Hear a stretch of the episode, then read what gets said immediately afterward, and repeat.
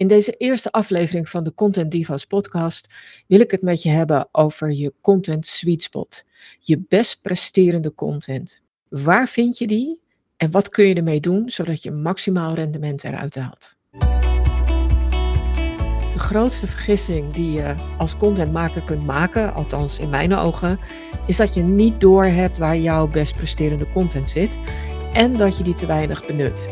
En daarom vind ik het belangrijk om nader in te gaan op je content sweet spot en hoe je die vindt en hoe je die uiteindelijk kunt inzetten om meer rendement uit je content te halen. De grote hamvraag is dan natuurlijk, wat is die content sweet spot? Wat versta je dan onder de best presterende content? En het klopt, best presterend is voor iedereen anders elk bedrijf, elke, andere, elke organisatie heeft natuurlijk andere doelen en KPI's.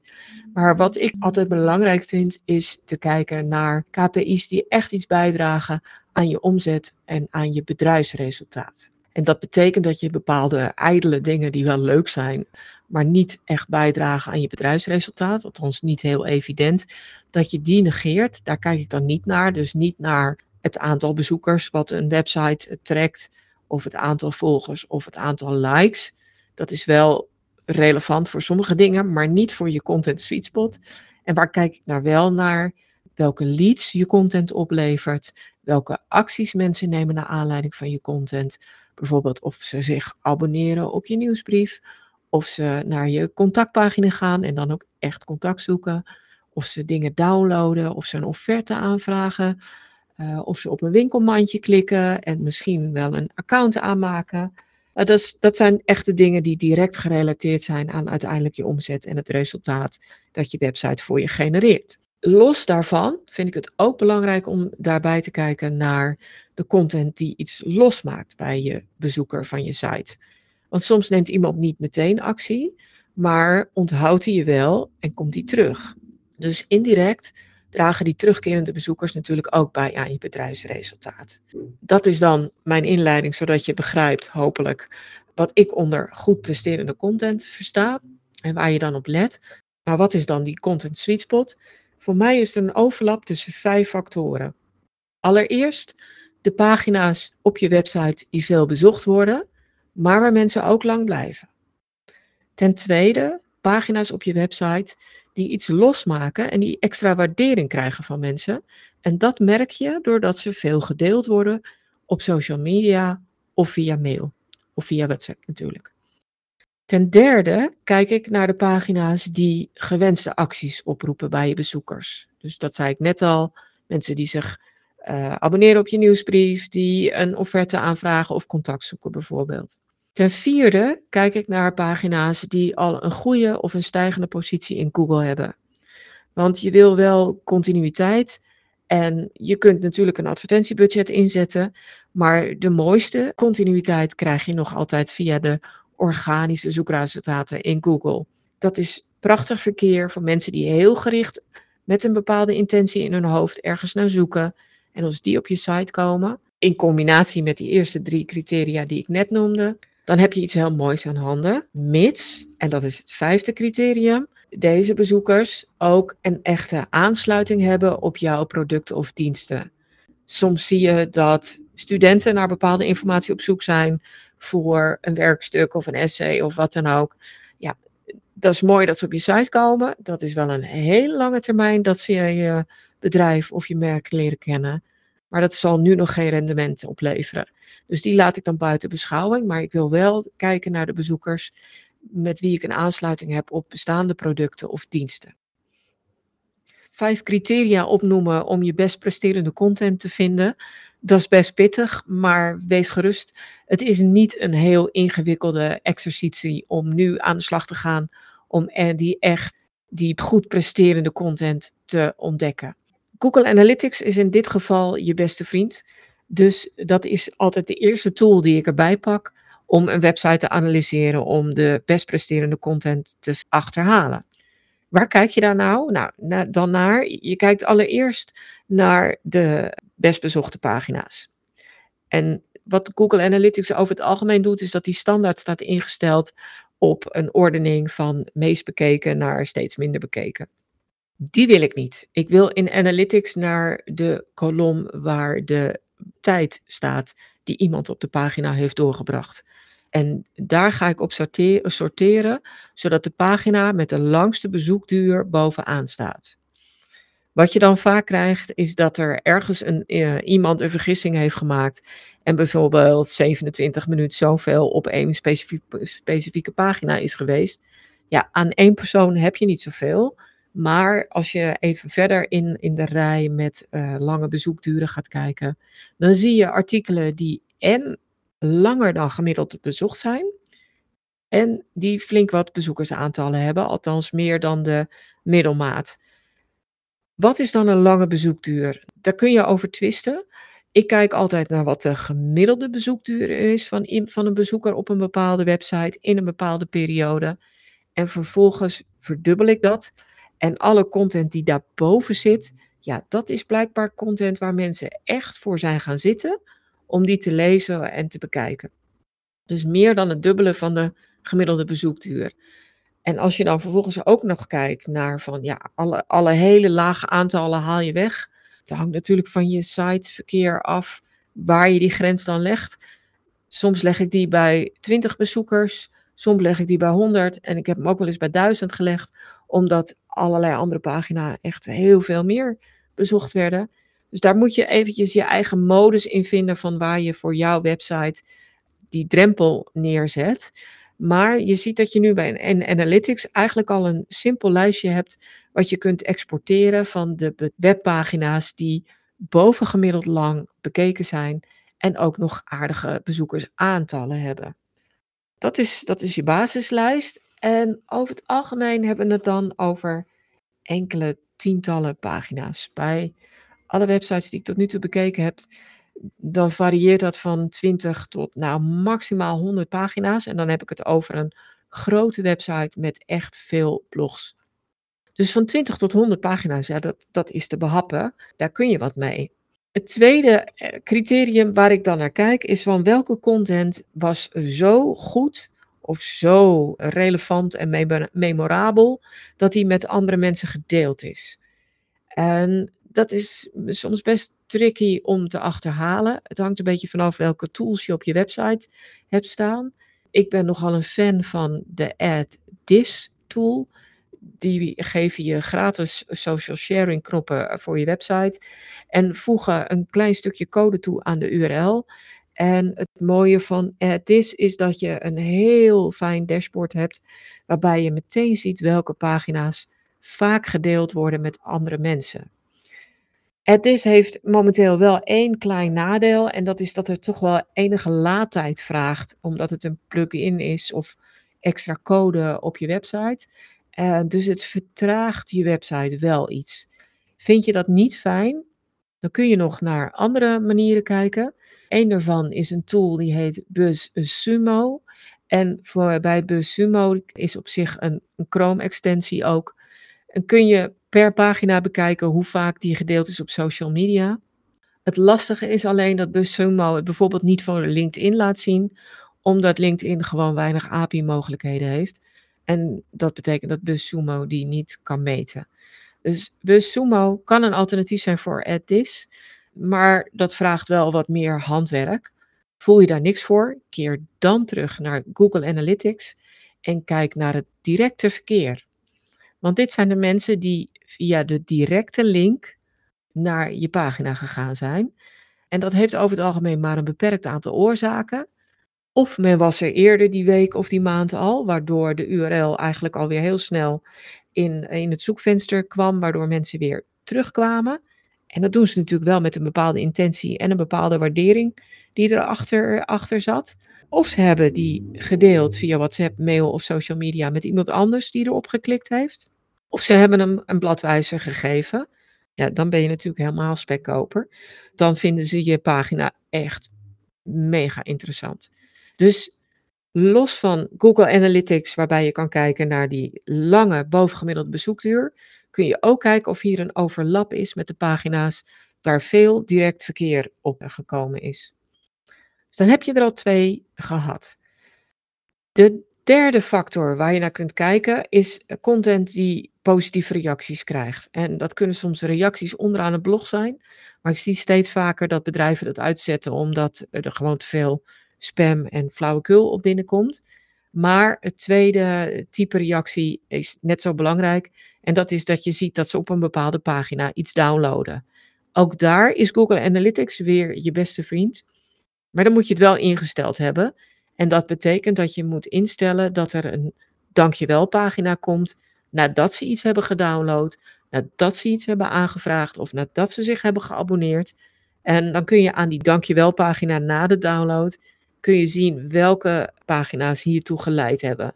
Maar dit, dit wordt al iets arbeidsintensiever. Dus wat je zou kunnen doen, is dat je vooral ook naar die eerste twee criteria kijkt van lange bezoekduur en veel gedeeld of veel direct verkeer, omdat die URL is bewaard dan wel gedeeld.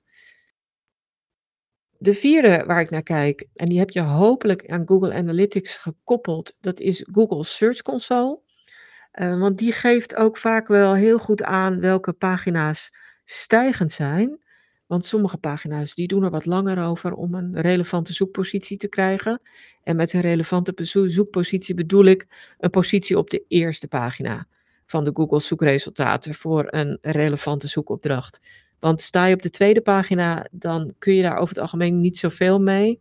Tenzij die eerste pagina weinig adequate matches oplevert voor zoekers, dan gaan ze nog wel naar die tweede pagina met zoekresultaten. Maar vaak zijn mensen heel gemakzuchtig en blijven ze op die eerste pagina en zitten ze vaak ook in die bovenste drie, omdat die boven de vouwlijn, de scrolllijn van, eh, van hun scherm zit. En kijken ze niet eens verder. Dus je moet echt wel naar die pagina's gaan kijken die al een goede positie hebben in Google. Of waarvan je ziet dat ze duidelijk aan het stijgen zijn. En bijvoorbeeld al onderaan die eerste pagina met zoekresultaten staan. Of bovenaan die tweede pagina met zoekresultaten. Want dan kun je vaak met goede SEO-acties ze nog wel een duwtje omhoog geven. Maar kijk in Google Search Console wat de meest veelbelovende pagina's zijn op je website. Ja, en tenslotte heb je natuurlijk pagina's die heel goed aansluiten op je producten of je diensten. En pagina's die wat meer zijdelings of wat meer op de lange termijn pas gaan aansluiten. Dus hier kun je ook kijken van hé, hey, dit blog sluit één op één aan op een dienst die ik bied. Of deze landingspagina of verkooppagina sluit uiteraard heel goed aan op een, uh, op een dienst of een product die je aanbiedt. En op het moment dat die landingspagina ook langdurig gelezen en bekeken wordt, dat die ook met andere mensen gedeeld wordt. Dat je ziet dat die een goede of een stijgende positie in, in Google heeft. En dat je ziet dat mensen naar aanleiding van die pagina al actie nemen. Ja, dan heb je natuurlijk de, een van de gouden pagina's op je website in handen. Met deze vijf stappen in Google Analytics, in Google Search Console en zelf goed kijken van wat sluit aan op mijn aanbod, welke van deze pagina's. Hiermee heb je waarschijnlijk je lijst die je had vanuit de eerste actie, welke pagina's worden en goed bezocht en lang bekeken, van misschien 20, 30, 40, 50 pagina's, kun je die al wat verkleinen naar een kleiner aantal. En dan heb je de kern van je best presterende content gevonden. En dan kun je over naar de volgende stap, namelijk dat je hier meer rendement uit gaat halen. Want het draait natuurlijk allemaal echt om dat rendement uit die best presterende pagina's. Want ja, waarom doe je die hele exercitie anders? Dus je hebt nu je lijst met 10, 20, 30, 40 of misschien nog wel meer echt heel goed presterende pagina's. En dan kan je de volgende drie dingen doen om dat rendement te vergroten. ik noem ze eerst kort op en dan ga ik ze wat nader toelichten. Allereerst kun je kijken naar de match tussen de pagina en je aanbod. Ten tweede kun je soms nog aanvullende content realiseren die voldoet aan verwante zoekvragen en zoekopdrachten. En ten derde kun je ook nog naar je uh, goed presterende content kijken, dus die de lijst van de best presterende content net niet gehaald heeft, maar daar net onder zit. En daar kun je ook een aantal hele waardevolle dingen mee doen. Dus dat zijn in het kort de drie aandachtspunten. En ehm, als ik ze wat nader toelicht, dan kijk ik allereerst altijd naar de match tussen de pagina en het aanbod wat een bedrijf heeft. Is die match er net niet, of helemaal niet zelfs, dat kan ook, dan is er een pagina op die website die veel bezocht, lang gelezen, enorm gewaardeerd wordt. En het bedrijf heeft niks om daarbij aan te bieden. En dan sta je voor een heftig dilemma. Ga je dat doen of ga je dat niet doen? En dat is best tricky, dat is een lastige afweging, omdat het soms echt in kan grijpen in je bedrijfsvoering en dan moet je je afvragen of dat de moeite waard is. Maar soms kun je ofwel iets kleins maken wat je heel eenvoudig kan aanbieden, of je kunt een bestaand aanbod net een draai geven of er een stukje uithalen of een klein ding aanpassen, waardoor het ineens onwijs goed gaat matchen. Nou, misschien geef je het dan nog net even een andere naam, maar dan ga je naar die aanbodzijde kijken. Gemakkelijker is het natuurlijk als die uh, net niet helemaal matcht tussen de pagina en je aanbod te verhelpen is door iets aan die pagina te doen. Dan wil je natuurlijk wel heel erg oppassen dat je niet de waardevolle elementen uh, eruit haalt, waardoor die pagina zo goed ging presteren. Maar vaak kun je wel beter gaan benoemen welke aansluiting er is met een onderdeel van je aanbod. Kun je hier en daar dingen net iets meer gaan toespitsen in de tekst of in een afbeelding, uh, met een testimonial of met een voorbeeld of een productvoordeel wat je benoemt, waardoor die pagina qua inhoud veel beter aansluit op een bestaand aanbod. Dus dat is het eerste ding waar je rendement uit haalt. En dat is rendement dat echt bijdraagt aan je omzet of je bedrijfsresultaat. Dus die staat bij mij altijd met stip op één. Op de tweede plaats staat de content planning en de contentkalender die er is. Je ziet dat er een aantal heel goed of best presterende pagina's zijn. Maar hoe volledig zijn ze? Over het algemeen zijn pagina's nooit 100% volledig. En als je een zoekwoord of een zoekopdrachtenanalyse gaat doen, dan zie je bijna altijd dat er verwante zoekopdrachten zijn. En die verwante zoekopdrachten, daar, daar kun je dus weer aanvullende pagina's of aanvullende content voor maken, die je koppelt aan die basispagina die het al zo goed doet. Wat doe je daarmee? Je geeft bezoekers van die, van die, goed van die best presterende pagina, geef je aanvullende informatie. Dat betekent dat hij langer op je site blijft, dat hij nog een extra klik doet, maar vooral ook dat hij extra waarde vindt op je website en denkt, oh wauw, dit is echt goed, dit is echt een specialisatie van dit bedrijf, hier hebben ze echt verstand van, dit is hun kernbedrijf, core business zou ik zeggen, maar slecht Nederlands. Dus die aanvullende content kan een hele goede manier zijn om je website verder te verrijken en dat kunnen ook heel gemakkelijk weer extreem goed presterende pagina's gaan worden. En zo creëer je een cluster van pagina's die heel goed uh, gewaardeerd worden. En met zo'n cluster kun je je aanbod nog verder onder de aandacht brengen en nog meer mensen overhalen om contact om te nemen, om zich te abonneren op je nieuwsbrief. Nou ja, wat je ook maar doet om leads te realiseren. Dus dat is twee. Het is je aanvullende content gaan inventariseren en die gaan produceren. Het derde punt betreft die goed presterende content. Dat is de content die dus nog net niet je lijst heeft gehaald, maar nou, zeg maar de B-categorie. Die doet het al wel goed, maar die is er nog niet helemaal. En hoe herken je die? Nou, dat zijn bijvoorbeeld de pagina's waar mensen, eh, waar veel bezoekers komen, maar waar mensen relatief kort blijven. En met kort bedoel ik dan echt eh, veel korter dan de gemiddelde verblijfsduur op je website. Dan kun je gaan kijken welke acties je kunt ondernemen om die content verder te verbeteren, zodat mensen wel langer blijven. En dan ga je niet je pagina langer en uitgebreider maken uh, met, met die verblijfsduur als hoofddoel. Je moet echt kijken van welke waarde mist hier nog, welke informatie mist hier nog. Kan ik hier nog iets concreets extra's aan toevoegen dat extra waarde biedt? Dus niet langer maken om het langer maken, maar langer maken om die extra waarde te bieden. En dan zul je ook zien dat mensen daar langer blijven. Dat er ook uiteindelijk meer direct verkeer komt, omdat mensen het met anderen delen of zelf nog een keertje terugkomen. En dan krijg je ook een, een, een, extra impuls voor die pagina's.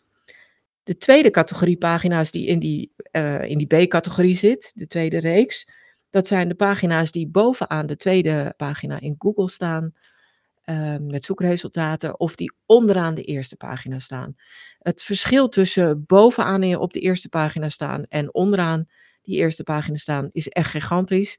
De nummer 1 krijgt tientallen procenten van de kliks en onderaan zit je 3 tot 8 procent van de kliks als je dat al haalt. Dus dat verschil is enorm. Dus op het moment dat je van positie 9 naar positie 5 of zelfs naar positie 3 of nog hoger kunt stijgen in die zoekresultaten, biedt dat extra voordeel. Dus dit zijn de pagina's die nou, nog net niet helemaal optimaal staan qua zoek, eh, zoekpositie. Maar waarvan je ziet dat ze wel echt langdurig bezocht en gelezen worden. Dus er zit, zit heel veel waardevols in. En uiteindelijk draait het echt om je content. Om, om je goede zoekpositie te verkrijgen en te behouden in Google. Dus je ziet aan die bezoekersduur dat die content oké is. Nou, wat kun je dat doen? Nou, dan moet je echt SEO-specifieke acties gaan ondernemen. En dat kan van alles zijn. Het kan zijn dat je de on-page SEO eh, verder gaat verbeteren. Dat je kijkt naar de snelheid van, je hele van die pagina en van je hele website. Dat je kijkt naar de gebruikersvriendelijkheid. Of dat je kijkt naar het aantal inkomende links. Dat zijn een aantal SEO-acties die je dan kunt ondernemen om die pagina's die echt goed zijn qua bezoekersduur, om die toch hoger ook in Google te krijgen. En dan zul je zien dat die ook naar je, echt naar je A-categorie met best presterende content gaat. En het laatste, ehm, de laatste tip die ik geef om van die B-categorie met goed presterende content net iets beter presterende content te maken, is niet voor elk bedrijf weggelegd, maar heeft te maken met seizoensinvloeden. Want soms zie je bij zoekopdrachten dat er in de ene tijd van het jaar veel minder gezocht wordt dan de andere en op andere momenten wel. Ik doe aan content marketing, bied daar allerlei diensten voor aan. En ik zie bijvoorbeeld dat de zoekopdracht content planning en de training content planning die ik aanbied, dat die in bepaalde periodes van het jaar veel vaker gezocht worden en gegoogeld worden dan in andere periodes. Dat is niet zo gek. Je ziet dat tussen oktober en februari, als mensen echt met een jaarplanning bezig zijn, dat er veel intensiever naar gezocht wordt. En daarna vlakt het enorm af met een dal in de zomer. Nou, dat is prima. Maar wat, wat kun je dan doen met die seizoensinvloeden? Nou, dat kun je gaan benoemen in die pagina. Dus je kunt, op het moment dat je weet dat er een piek aankomt, kun je het moment of de reden dat die seizoensinvloed er is, kun je gaan benoemen op die pagina. Wat je daarmee doet, is dat de bezoeker een extra bevestiging krijgt van, oh hey, wauw, hier snappen ze wat ik aan het zoeken ben. En of dat nou uh, moederdag is, of uh, de zomervakantie, of nou kerstmis, of een, eh, een speciale cadeaugelegenheid, dat maakt niet uit als je het benoemt en de bijbehorende urgentie daarvan aangeeft, dan speel je alweer meer in op die wensen en de gedachten die die bezoeker in zijn hoofd heeft. En kun je er wat meer rendement uit die pagina halen. Behalve benoemen kun je nog een paar dingen doen. En je kunt heel goed kijken naar je afbeeldingen, naar voorbeelden die je noemt. Je kunt kijken naar productvoorbeelden. En je zou kunnen kijken dat als je daar testimonials toont, of misschien doe je dat nog niet, maar ga je dat hopelijk nu doen, dat je een testimonial pakt die ook die urgentie of specifieke benoemt. En dan speel je daar veel meer in, op in. Dus samenvatten, hoe kan die goed presterende content nou best presterende content maken? Je gaat kijken naar de bezoekers die nu nog kort blijven, uh, maar naar de pagina's waar wel veel mensen komen. En dan ga je kijken of je die mensen daar langer kan laten blijven. Je kijkt naar de pagina's die het nog net niet helemaal zijn qua zoekpositie, maar waar mensen al wel lang blijven en dus iets van waarde vinden. Die kun je verbeteren. En je zou in sommige gevallen kunnen inspelen op seizoensinvloeden. Dus daarmee kun je van die goed presterende content naar best presterende content gaan. Nou, dat was een hele riedel en veel informatie. Dat realiseer ik me heel goed. Dus daarom zet ik in de show notes nog een korte samenvatting. Kun je het eventueel nalezen. En waar handig zet ik daar ook nog even een link bij. Waar je misschien wat meer informatie kan vinden. Zodat het ook iets visueler eh, wordt dan deze hele verbale stortvloed. Ik hoop dat je met deze content sweet spot goed uit de voeten kunt en dat je daar ook gaat, weer mee gaat werken aan, het, aan jouw content, aan het beter laten presteren van die content en het halen van rendement eruit.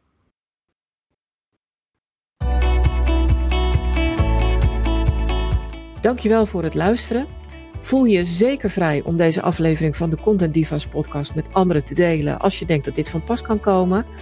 En heb je zelf een handige tip of inzicht opgedaan met deze aflevering, dan hoop ik dat je een review wil achterlaten. Heb je nog meer vragen? Zoek je meer informatie? Neem dan zeker een kijkje op de website. Die vind je op stroop.nl met dubbel S. En daar vind je natuurlijk ook die handige content kennisbank waar je allerlei gratis checklists, stappenplannen, handleidingen en nog veel meer kunt vinden.